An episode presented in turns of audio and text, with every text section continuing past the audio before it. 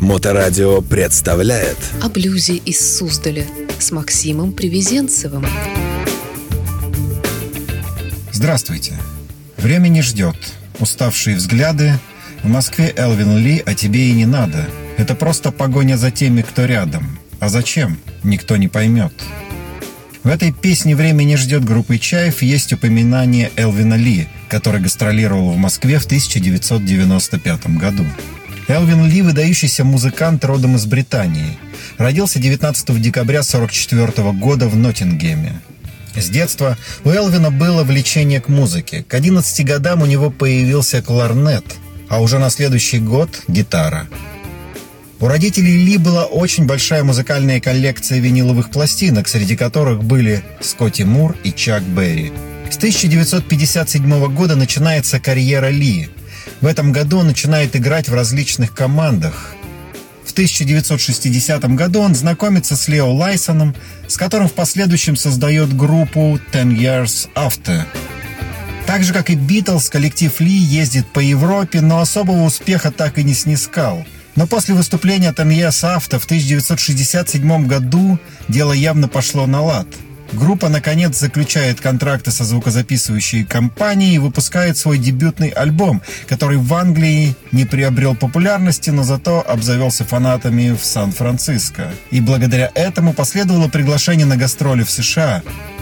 В 1967 году выходит их первый альбом, и группа становится популярной в США – и вскоре она засветилась на тогда еще молодом рок-фестивале «Вудсток», где стала еще более популярна. Интернет сегодня заполнен информацией об этом легендарном гитаристе, и слушатель без труда найдет истории от наркотрипов и драк до лирических интервью и байкерских историях владельца аж трех мотоциклов Харли Дэвидсон.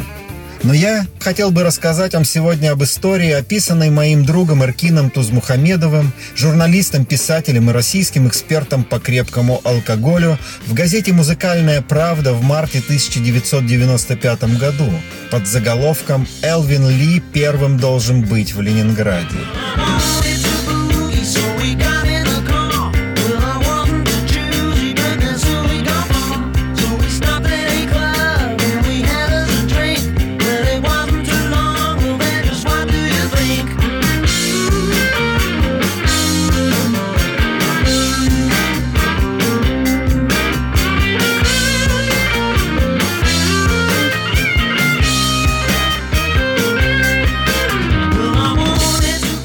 Раз с Аванесом Меликпашаевым и с группой «Диалог» мы побывали на одном из фестивалей неподалеку от Мюнхена. Назывался он как-то типа «Антивахслунг». В лесу собирались построить атомную станцию. А немецкие грибники и ягодники, которых собиралось тысяч пятьдесят, устроили рок-концерт и пришлось сторонникам мирного атома искать другое место. Ну а потом фестивали на этой лужайке проводились по традиции еще несколько лет.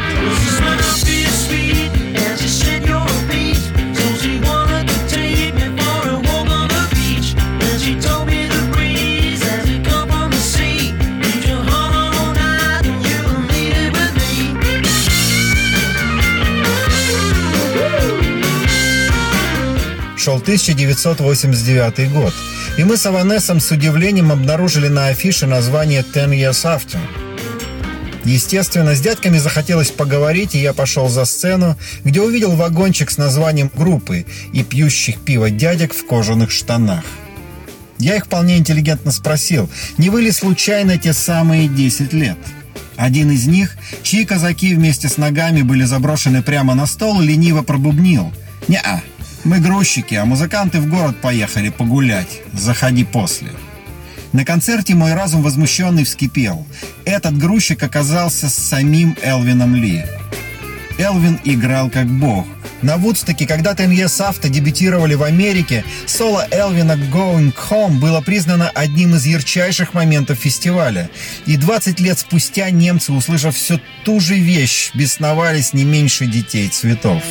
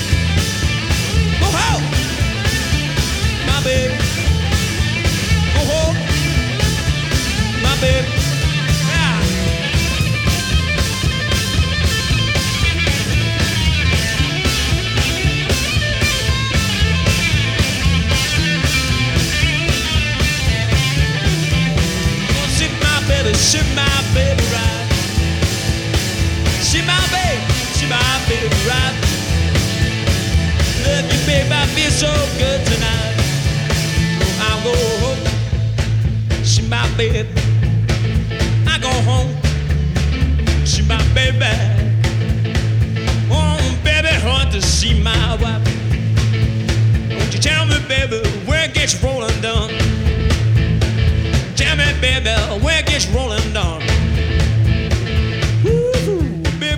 После концерта, когда усталые, но довольные музыканты покинули сцену, мы поговорили про творчество и за жизнь. Но, к сожалению, я не очень бережно отнесся к записи этого разговора и нашел лишь чудом сохранившийся кусочек того, что ранее можно было назвать беседой с Элвином Ли.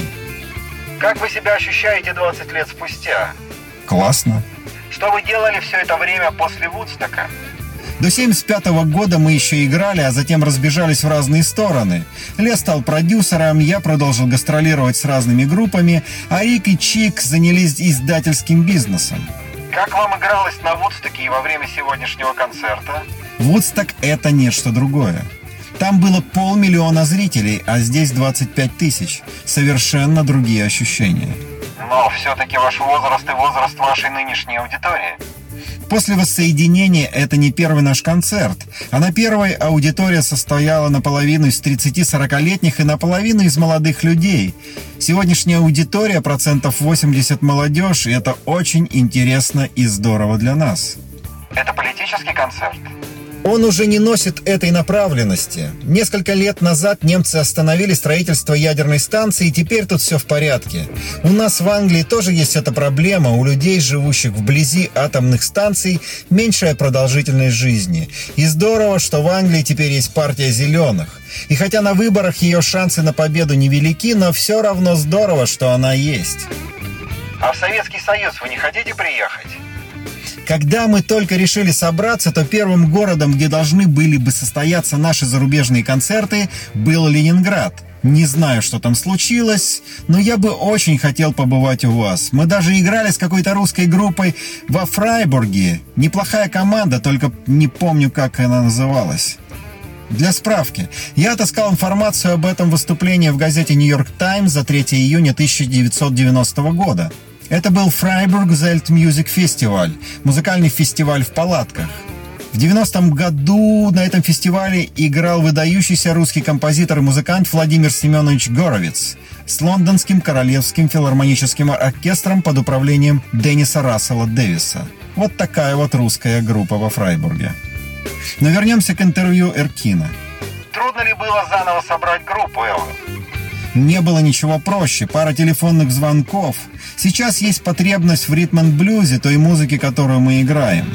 А вас самих волнует то, о чем вы поете, или волнует только сама музыка?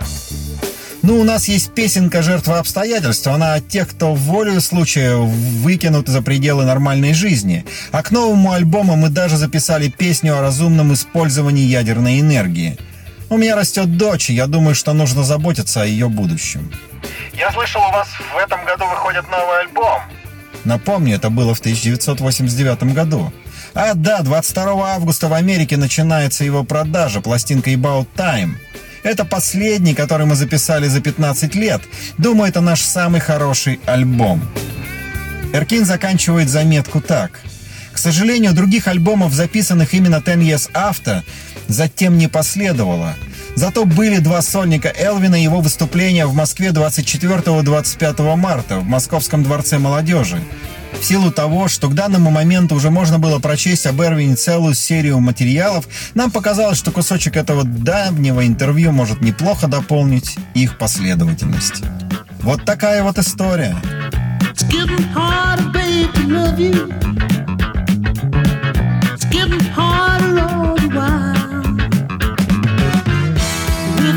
me, tell me.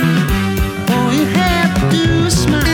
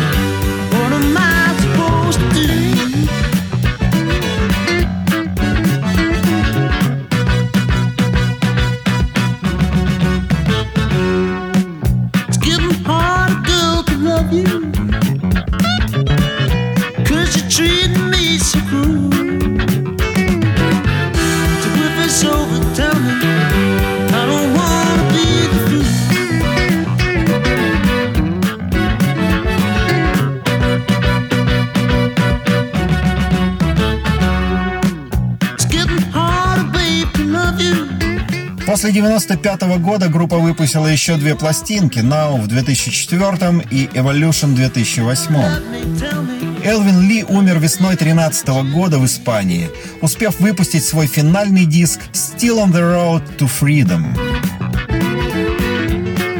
Слушайте хорошую музыку, слушайте блюз. И, кстати, бронирование проживания на 13-й блюз-байк-фестиваль в Суздале, который пройдет 2-4 июля этого года, открыт.